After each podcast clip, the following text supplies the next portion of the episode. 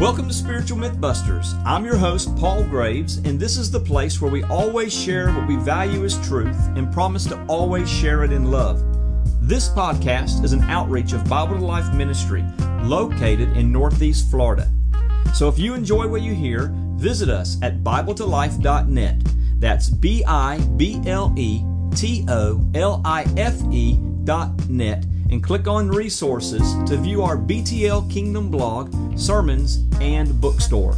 Now put on your spiritual thinking caps and let's dive into another episode. Welcome back to Spiritual Mythbusters. Once again, I am your host, Paul Graves, and I can guarantee you that today you are most certainly going to be challenged, encouraged, but above all else, you will be inspired. The topic today is titled, When Will Heaven and Earth Pass Away? Listen, there is no doubt in my mind that as a believer, you have probably read Matthew chapter 5, verses 18 through 19 several times without maybe necessarily understanding what it was that Jesus was teaching. And sometimes we'll read things in scripture and we just simply pass them by because we don't understand. We're not able to comprehend what is being said. But I will say this that a lot of times in Scripture, it's not necessarily what we're reading that allows us to interpret what's being said as it is gaining an understanding of the culture of the time and how the original audience would have understood the original writer be relaying truths to them. And so, with that being said, today what I want to do is I want to read Matthew 5 18 through 19 to you. At the same time, I want to talk a little bit about the historical context uh, the historical setting of this passage of Scripture in order to help, hopefully, interpret what it was that Jesus was communicating in his time in the first century. So let me read Matthew 5 18 through 19. For truly I say to you, until heaven and earth pass away, not the smallest letter or stroke shall pass from the law until all is accomplished. Whoever then annuls one of the least of these commandments and teaches others to do the same shall be called least in the kingdom of heaven. But whoever keeps and teaches them shall be called the greatest in the kingdom of heaven. Let's briefly talk about the historical context or the historical setting of this passage. And I believe in doing that, it's going to help us gain a clearer understanding of what it is that Jesus is actually saying. And we're going to do this by asking and answering four questions. The first question is Who is the audience Jesus is speaking to? This is known in the theological world as reader relevance. The second question What covenant were the people living under? Third question What time period or testament were the people living in?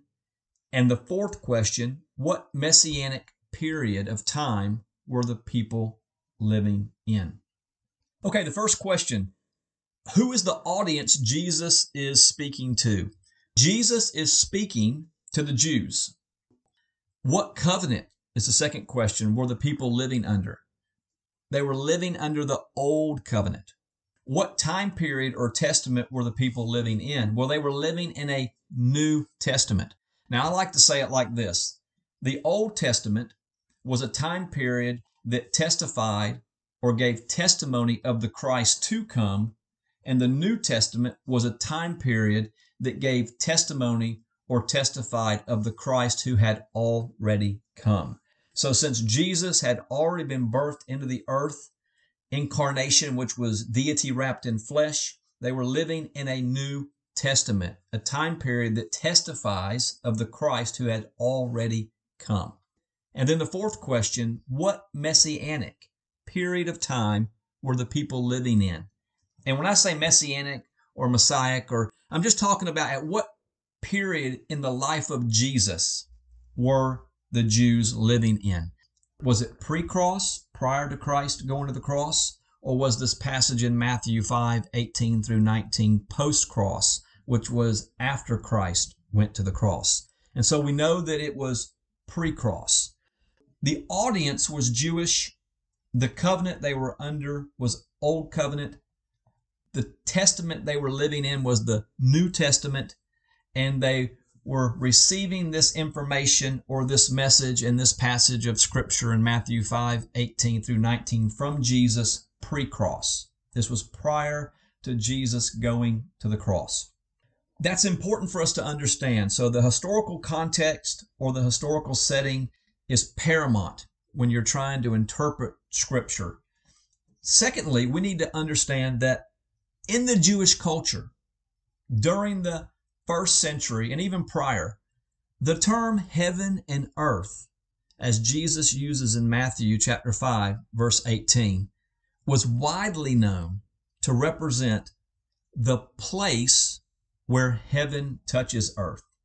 In other words, it represented the Jewish temple or the Jewish temple system. This is how the Jews would have understood it. To the Jews, the term heaven and earth was actually an idiom. So if you don't mind, let me read you the definition for idiom. An idiom is a group of words established by usage as having a meaning not deducible from those of the individual words. All right. And so what does that mean? Let me just give you an example to make more sense.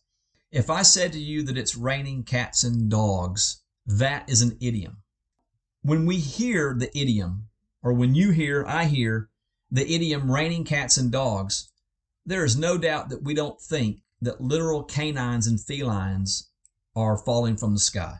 No doubt in my mind.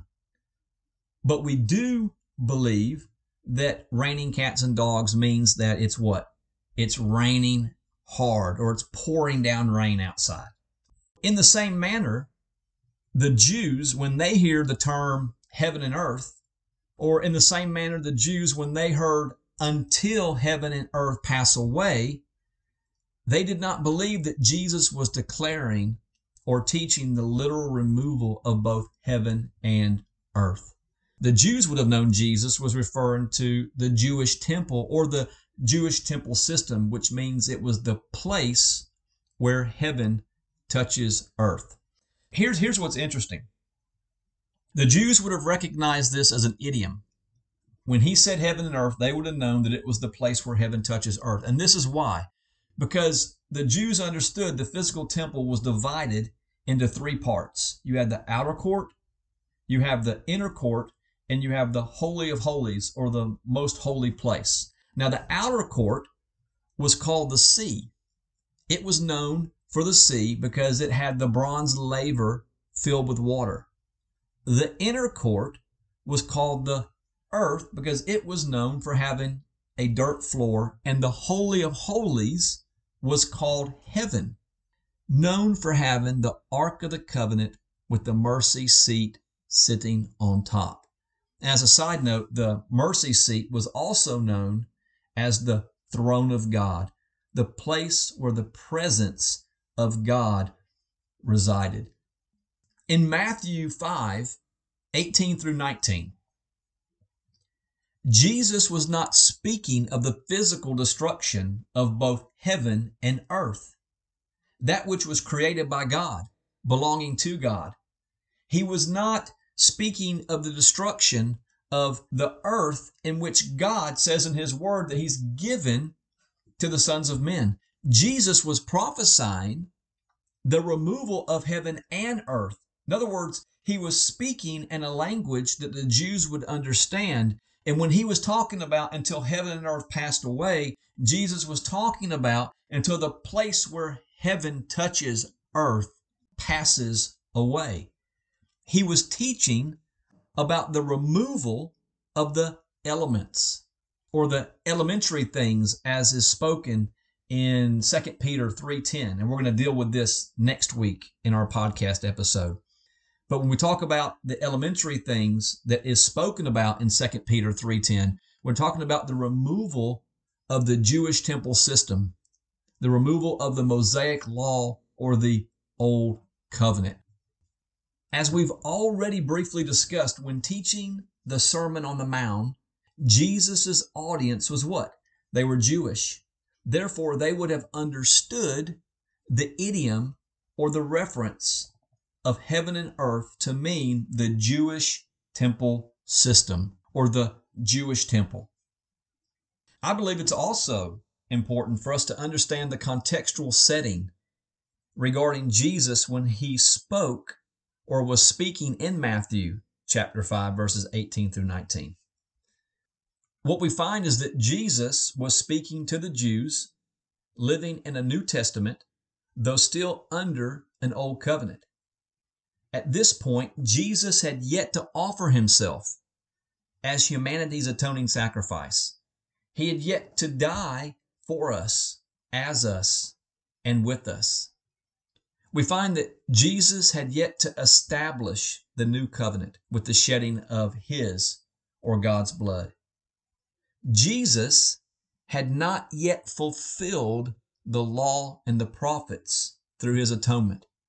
And when I talk about his atonement, we're talking about his natural sufferings, his death on the cross, his descent into Hades, his resurrection from Hades, and his ascension to the right hand of his Father in heaven.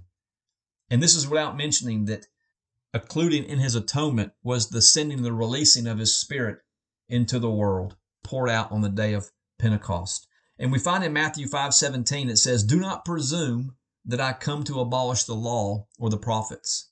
I did not come to abolish, but to fulfill. But in knowing that, then the question is this how did Jesus fulfill the law and the prophets? I think that's a that's a legitimate question. If we're saying if scripture says but he did not come to abolish the law, but he came to fulfill the law, then how did Jesus fulfill the law and the prophets? He did so through his life, through his earthly ministry, and through his death, which was his atonement it wasn't as though Jesus was actually against the law during his lifetime. He wasn't in direct opposition to the law during his earthly ministry. We find in Matthew 5 18 through 19 that Jesus reinforced or upheld the current law, which Israel was still obligated to obey. So, what do I mean by that? What I mean is that all throughout the Sermon on the Mount in Matthew, what Jesus was doing was he was delivering the Jewish people from an old covenant mindset into new covenant realities. But it was realities that have not yet taken place because Christ had not yet gone to the cross. So even though they were living in a New Testament, they were still bound and living under an old covenant. So they were obligated to obey the law. Therefore, Jesus wasn't teaching against the law, but he was most certainly converting them from the mindset of the law, which was works orientated, to the mindset of the kingdom reality, which was spirit and life, where now the law was no longer written on tablets of stone, but the law was written on the hearts of men. Wow, that is that is so powerful. Man, that is so powerful. So in Matthew 5, 18, 19, as I said, Jesus reinforced or upheld the current law which Israel was still obligated to obey, though he also gave a time indicator as to how long the Jews must continue following or obeying the law of Moses or the old covenant. So, what was the time indicator that Jesus gave, determining how long the Jews would have to contractually continue following the law? The time indicator was this until heaven and earth passed away. Matthew 5:18 says, "For truly I say to you, until heaven and earth pass away, not the smallest letter or stroke shall pass from the law until listen to this, until all is accomplished." So apparently there was something that needed to be accomplished that was going to cause heaven and earth to pass away. But until that accomplishment, heaven and earth was still in operation, which means the smallest letter and the smallest stroke of the law would have been unlawful to pass away. Does that make sense? Jesus was saying that the Jews must continue to follow the law. In other words, the Jews must continue observing and obeying the law until heaven and earth pass away. So, based on our understanding and what we have learned so far today, with heaven and earth representing the Jewish temple or the Jewish temple system, when did heaven and earth pass away? Well, heaven and earth, or the place where heaven touches earth legally, spiritually, scripturally, and eternally, passed away at the cross. For it was at the cross that the old covenant was made obsolete. This is what we read in Hebrews chapter 8 verse 13. Hebrews 8:13 says this: When he said a new covenant, he has made the first obsolete, but whatever is becoming obsolete and growing old is ready to disappear. What we find is that Jesus was the fulfillment. In other words, he was the completion of the law and the prophets. The law, because Jesus was the fulfillment of the types and shadows of atonement. The prophets, because Jesus was the fulfillment of their prophetic declarations about his life, his earthly ministry, and his kingship or his lordship. Through Jesus' atonement, which were the events surrounding the cross, including the shedding of God's blood for the remission of humanity's sins. The old covenant was made obsolete. Something of importance to mention here is this. Even though the old covenant was legally and spiritually made obsolete at the cross, in practice or experientially, it continued to exist for 40 more years, from AD 30 all the way to AD 70. The Old Covenant came to an experiential end in AD 70 with the destruction of Jerusalem and the burning of the Jewish temple. I don't have time to get into that today, but I'll certainly at another time maybe do one, two, or three podcasts regarding this topic. But the significance of AD 70 was this. And when I talk about AD 70, I'm talking about the Old Covenant coming to an experiential end in AD 70 with the destruction of Jerusalem and the burning of the Jewish temple. The significance of AD 70 was this without the Jewish temple standing and the Jewish system in operation, there is no doubt that the kingdom of God, in many respects, was able to forcefully advance without the hindrance of a compelling covenant looming side by side. In other words, coexisting at the same time, daily causing Christians, new covenant believers, chaos, confusion, oppression, and persecution every time they turned around. The intense persecution of Christians by the Jewish leaders was no longer a matter of concern or consideration when preaching the gospel after AD 70 because Jerusalem was destroyed, the temple was destroyed, the Judaic system existed no more. This was the significance of AD 70, which allowed, without the opposition of the Judaic temple system, allowed Christianity to explode. It's not that what took place in AD 70 with the destruction of Jerusalem and the burning of the Jewish temple fulfilled or completed Christ's atonement on the cross. It's just that without Jerusalem and the temple in the Judaic system, in direct opposition to the message, the gospel, the kingdom of God, it allowed God's kingdom to advance on earth. It allowed God's kingdom to forcefully advance on earth without the hindrance of opposition, if that makes any sense. I hope, I hope that makes sense. Now, look, now there are some that believe that Matthew 5 18, 19 is the fulfillment of the destruction of the physical temple in AD 70 when Jerusalem was destroyed by the armies of Rome. This is largely due to the same understanding of the idiom heaven and earth, though viewing through a natural lens of fulfillment rather than a spiritual lens. In other words, they're viewing the fulfillment as when Jerusalem was destroyed and the temple was set to fire in AD 70. This scripture in Matthew 5 18 through 19 was fulfilled. Although, if Matthew 5 18 through 19 referenced or prophesied the completion of its fulfillment to mean the physical destruction of the Jewish temple in AD 70, then according to the same passage, the law, the old covenant, would have legal existence until AD 70. Listen to this passage again, Matthew chapter 5 verse 18. It says, "For truly I say to you, until heaven and earth pass away, not the smallest letter or stroke shall pass from the law until all is accomplished." So if the all is accomplished in Matthew 5:18 was the literal destruction of the temple in 70 AD, then that means legally, spiritually, the old covenant would have right to exist from AD 30 to AD 70 until the time in which the physical temple was destroyed in AD 70.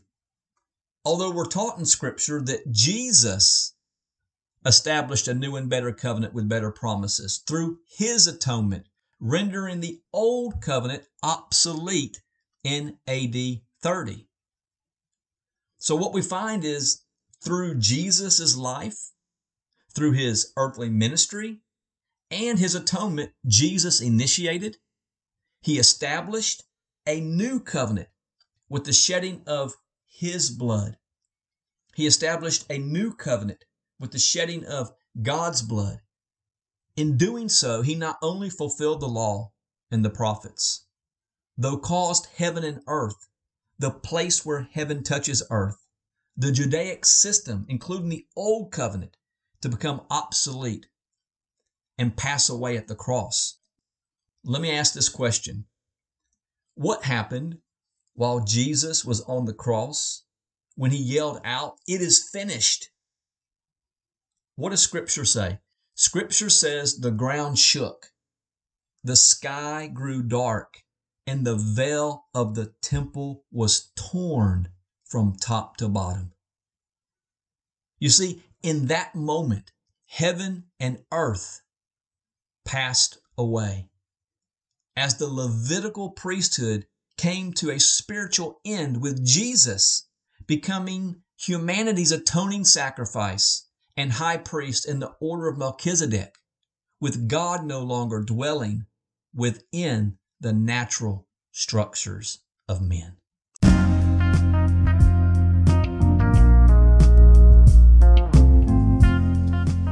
As your host, Paul Graves, I want to thank you for listening to Spiritual Mythbusters. If you like what you've heard, then once again visit us at BibleToLife.net. That's B I B L E T O L I F E.net and click on resources to access our BTL Kingdom blog, sermons, and bookstore. So until next week, always remember if you want to see the glory of God, then you must release God's glory.